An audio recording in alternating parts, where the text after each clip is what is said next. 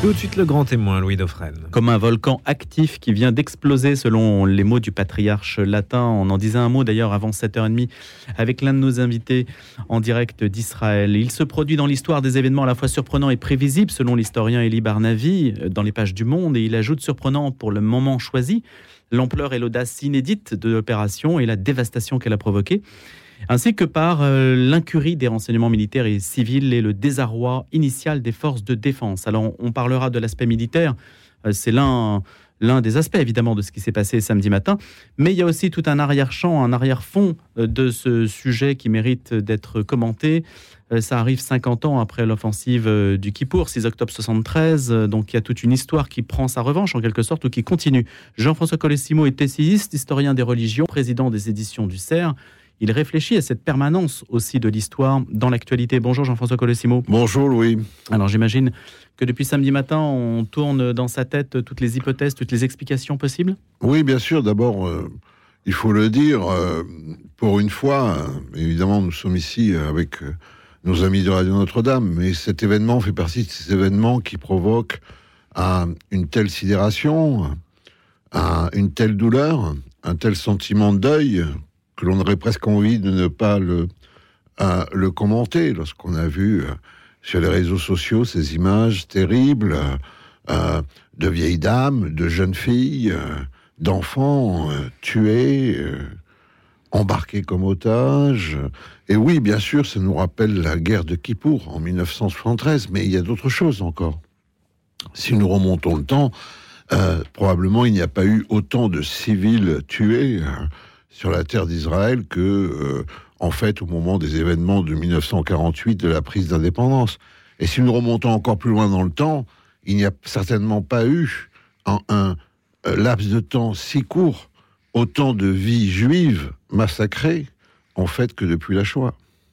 Donc c'est ça, notre sidération.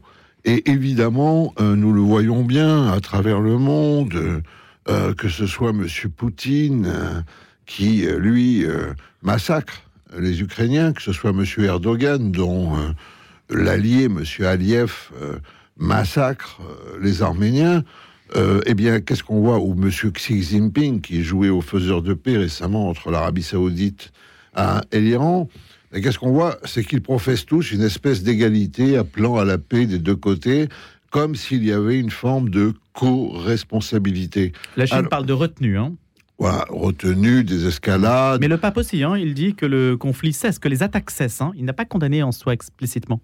Oui, mais bon, le pape est sur l'autre côté, il est dans hmm, un rôle euh, de, pontife universel. Euh. Hmm. Parlons des politiques. Hmm.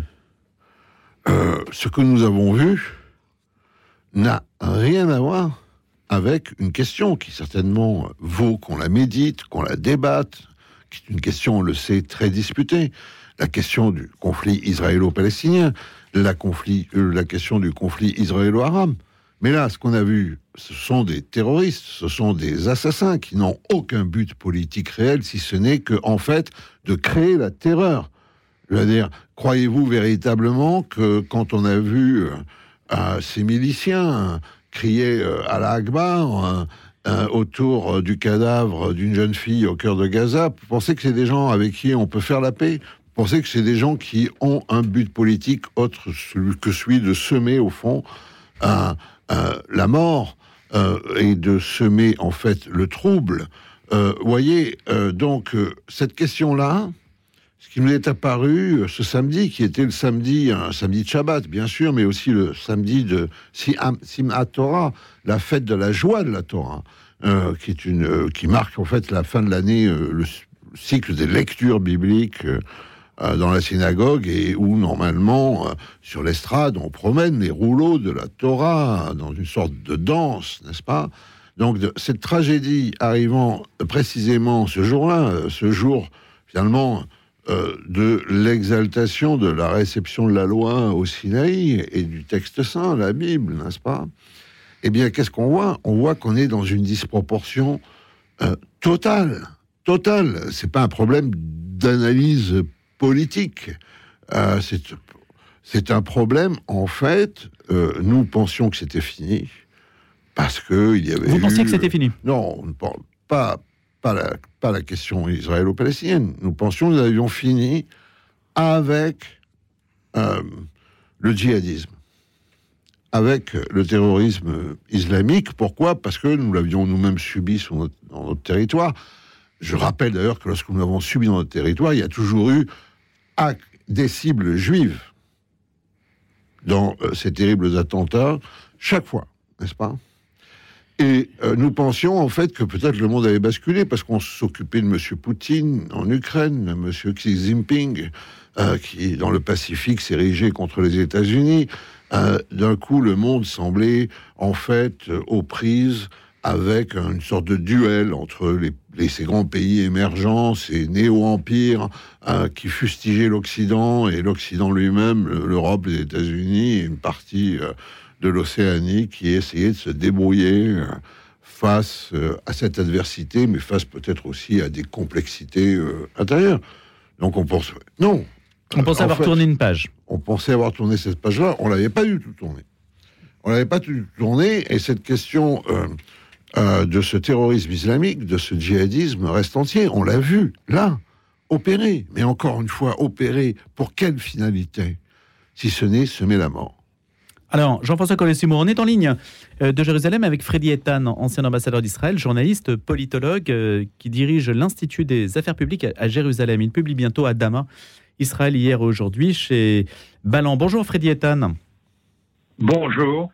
La question que tout le monde se pose aujourd'hui, c'est de savoir comment, et peut-être avez-vous une réponse, hein, je ne sais pas si vous avez la réponse, mais je suis obligé de vous poser la question, euh, comment euh, Israël, comment l'État d'Israël a-t-il pu se laisser surprendre ainsi? J'imagine que vous devez euh, passer votre temps aussi à la méditer, cette question. Bien évidemment, mais je crois que pour comprendre, si vous voulez, la surprise, l'onde de choc et aussi les défaillances que vous venez de mentionner, c'est faire la comparaison, par exemple, avec euh, ce qui s'est passé, l'attaque même des Japonais à Pearl Harbor le 7 décembre 41 contre, évidemment, les, la flotte américaine. Et puis, on peut se poser la question, est-ce qu'il y a équivalence dans, le, dans ce désastre?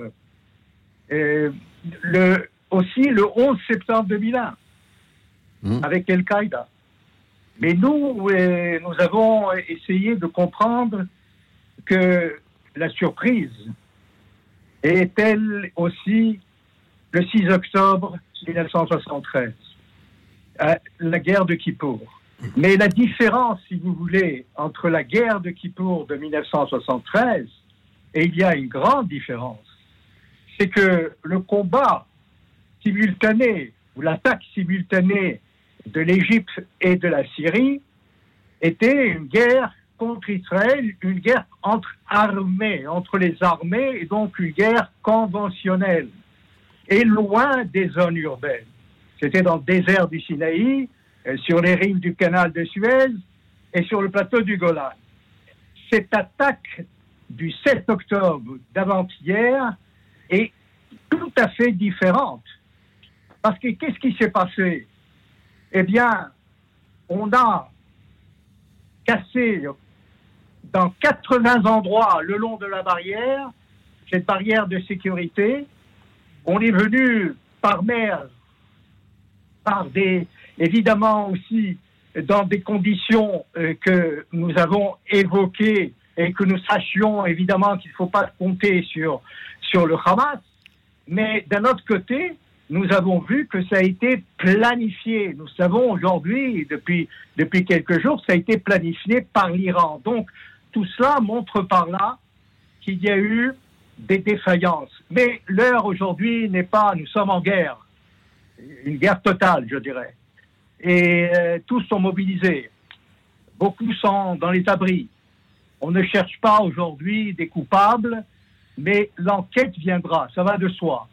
Il y a eu sur le plan, je, dirais, sur le plan stratégique, sur le plan du renseignement, renseignement du Shin Bet, c'est-à-dire des services de sécurité intérieure, et, évidemment sur le plan de la conception que Tzal ne peut pas être une, euh, il ne peut, peut pas y avoir comme la ligne Barlev en 73 et comme la barrière de sécurité une frontière passive. Tsahal ne peut pas, et c'est une, c'est d'abord c'est une armée du peuple, mais aussi mobile.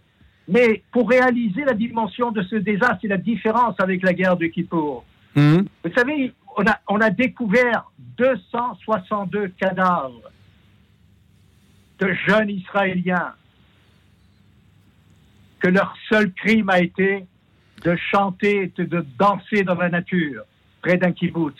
Ils ont été massacrés, Alors. Freddy Ethan, on, essaie... On, est, on essaie de... Et, je, termine pour vous dire qu'il y a encore 130 autres Israéliens, des femmes, des enfants, des vieillards, qui ont été enlevés et on ne connaît pas leur sort. Et ça aussi, c'est une nouveauté en fait hein, de, ce qui s'est passé, hein, de cette attaque. Hein. c'est un point caractéristique.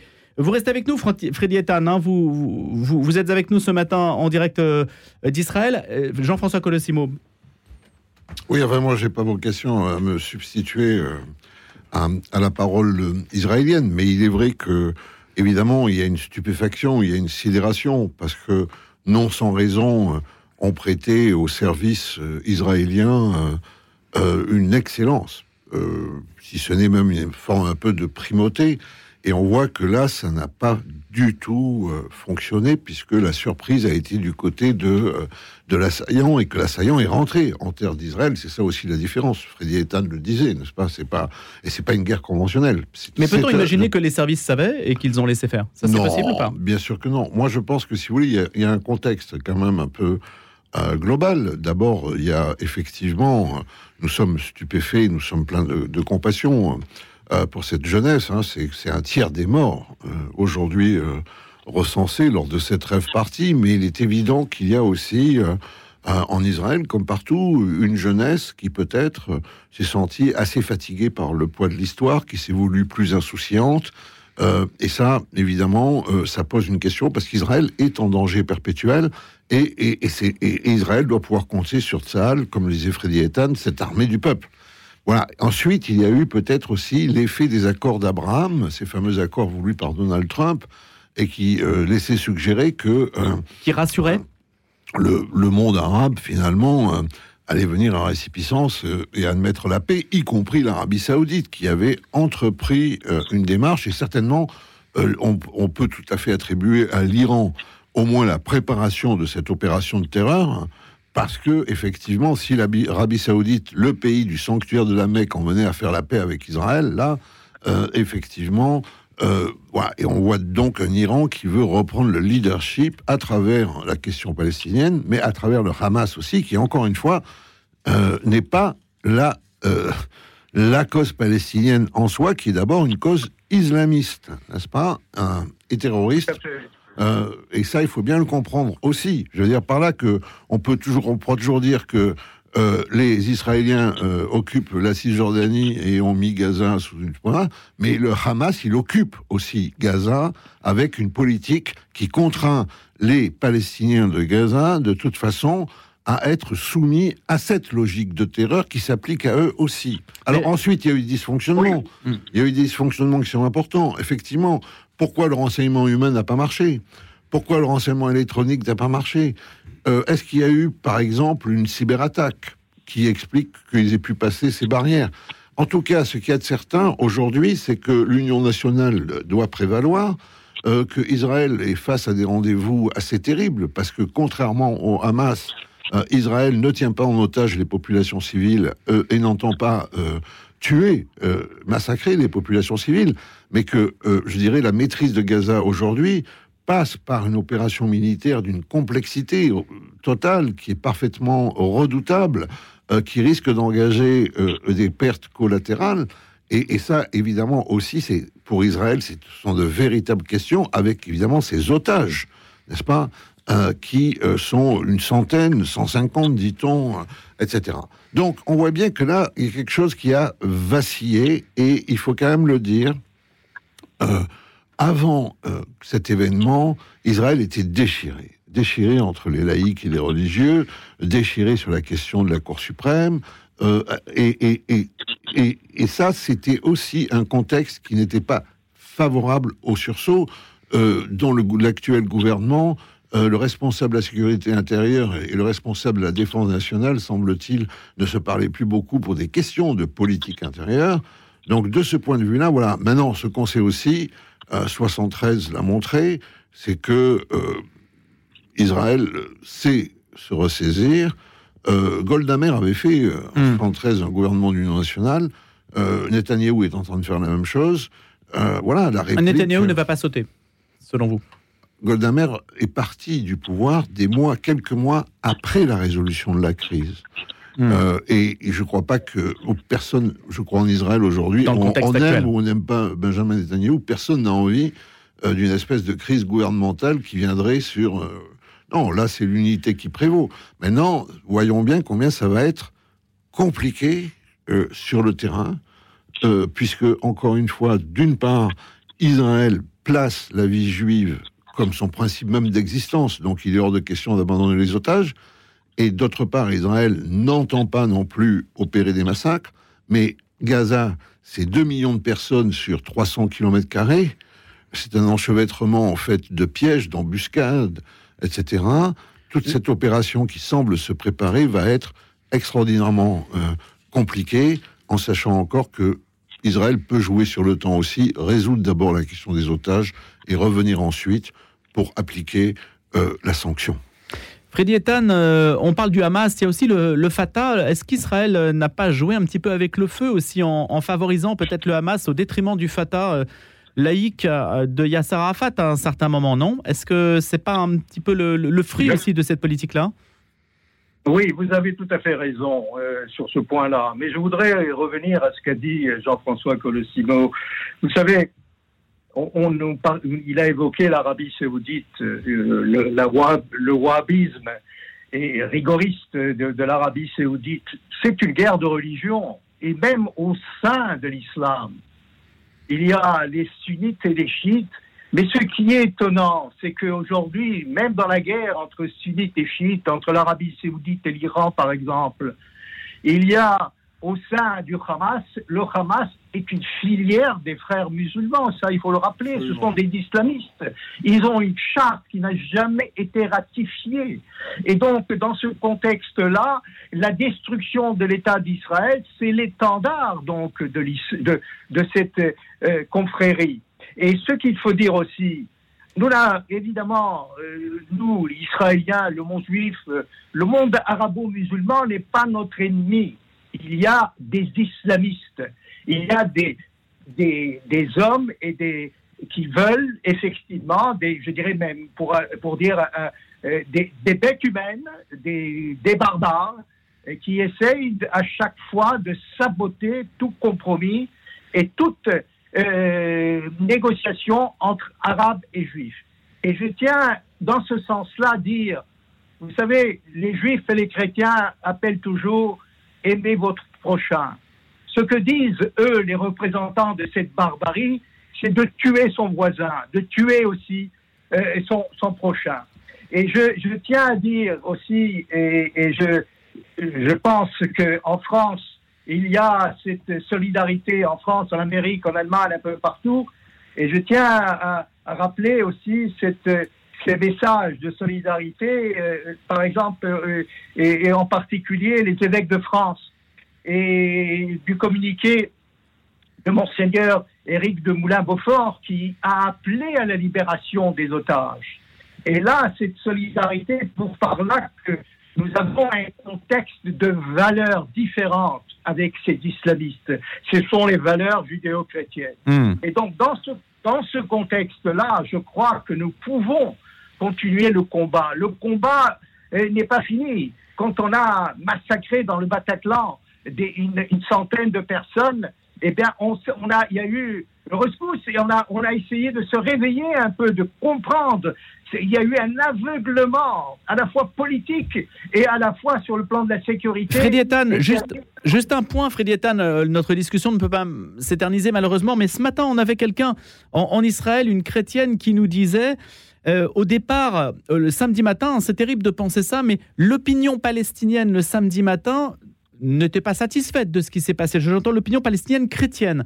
Mais voir l'État d'Israël en difficulté ne mécontentait pas une partie de l'opinion palestinienne. Et puis après, la chose ayant pris une tournure vraiment sanglante, euh, peut-être que cette opinion s'est ravisée. Est-ce qu'on ne manque pas du côté euh, palestinien chrétien? Est-ce que l'Israël n'a pas beaucoup d'appui sur ce terrain-là et les Palestiniens sont plutôt euh, solidaires avec une cause qui n'est pas celle d'Israël? Jean-François Colossimo. D'abord, ces Palestiniens chrétiens, ils sont, ils sont aujourd'hui une ultra-minorité.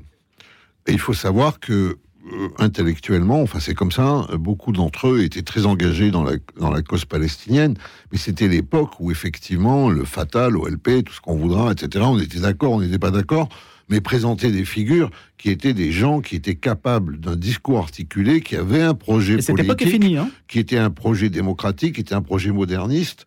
Vous savez, la, la, charte de, de l'OLP, elle portait pas de mention de religion. Elle disait, voilà, bon, je veux dire, et, mais tout ça, c'est fini. Tout ça, c'est complètement fini. Et malheureusement, euh, les chrétiens de, de Terre Sainte, euh, malheureusement, parfois pratiquent de la surenchère ou pratiquent de euh, l'empathie, qui, à mon avis, sont mal placés. Mais dans le même temps, il faudrait aussi que Israël leur accorde une véritable place, comme Israël a su faire par exemple aux Druzes.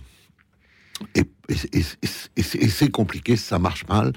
Euh, maintenant. Je vous, rappelle, je vous rappelle aussi, je vous rappelle aussi, on a parlé des chrétiens, je vous rappelle aussi qu'il y a eu la chasse des chrétiens d'Orient. Ça a commencé oui, bien sûr, mm. mais bien sûr. Et, ça, et, en Irak et, mais bien sûr. Dans, aussi dans les territoires palestiniens. Donc, mm. il faut le rappeler et, le souligner. Donc, il faut, il faut aussi, nous devons, nous, nous voulons la paix, ça va de soi. Mm. Et, Israël prie pour la paix. C'est pas pour la première fois. Il y a un désir ardent d'arriver à la paix. Mais nous ne pouvons pas euh, euh, être euh, considérés des islamistes qui veulent nous tuer, qui veulent massacrer. Nous sommes parfaitement mm. d'accord. Comme, des, partenaires. Ils ne sont pas des partenaires. Non, mais ça c'est évident. La question c'est quel partenaire peut émerger hein, maintenant Non, ils portent mm. la destruction dans leur charte, leur charte Merci Freddy Etan. On va se quitter. Ah. Je vous remercie d'avoir été avec nous ce matin, Freddy Etan, ancien ambassadeur d'Israël. Je rappelle que vous êtes politologue et vous publiez bientôt Israël hier et aujourd'hui sous le titre d'Adama aux éditions Ballant. Jean-François Colessimo, il nous reste une quarantaine de, secondes en, réponse à, cette discussion. Nous devons être en parfaite solidarité avec euh, les Israéliens eu égard au malheur abyssal qui les a frappés et qui désigne un mal politique postmoderne qui s'appelle, oui, la barbarie, qui s'appelle la cruauté. Et de ce point de vue-là, voilà. Et qui nous est commun. Et puis, les conversations sur euh, la paix, l'avenir de la paix, les Palestiniens, les chrétiens palestiniens, ça, ça, ça, ça sera demain, après-demain, parce que il ne faut pas tomber dans le piège islamiste qui serait très précisément de considérer que cet événement a une quelconque valeur positive en quelque sorte. C'est un événement purement négatif, c'est un événement de négation. La destruction d'Israël figure dans la charte du Hamas. Merci beaucoup Jean-François Colossimo. Jean-François Colossimo, historien des religions, essayiste et président aussi des éditions du CERF. Merci et à bientôt.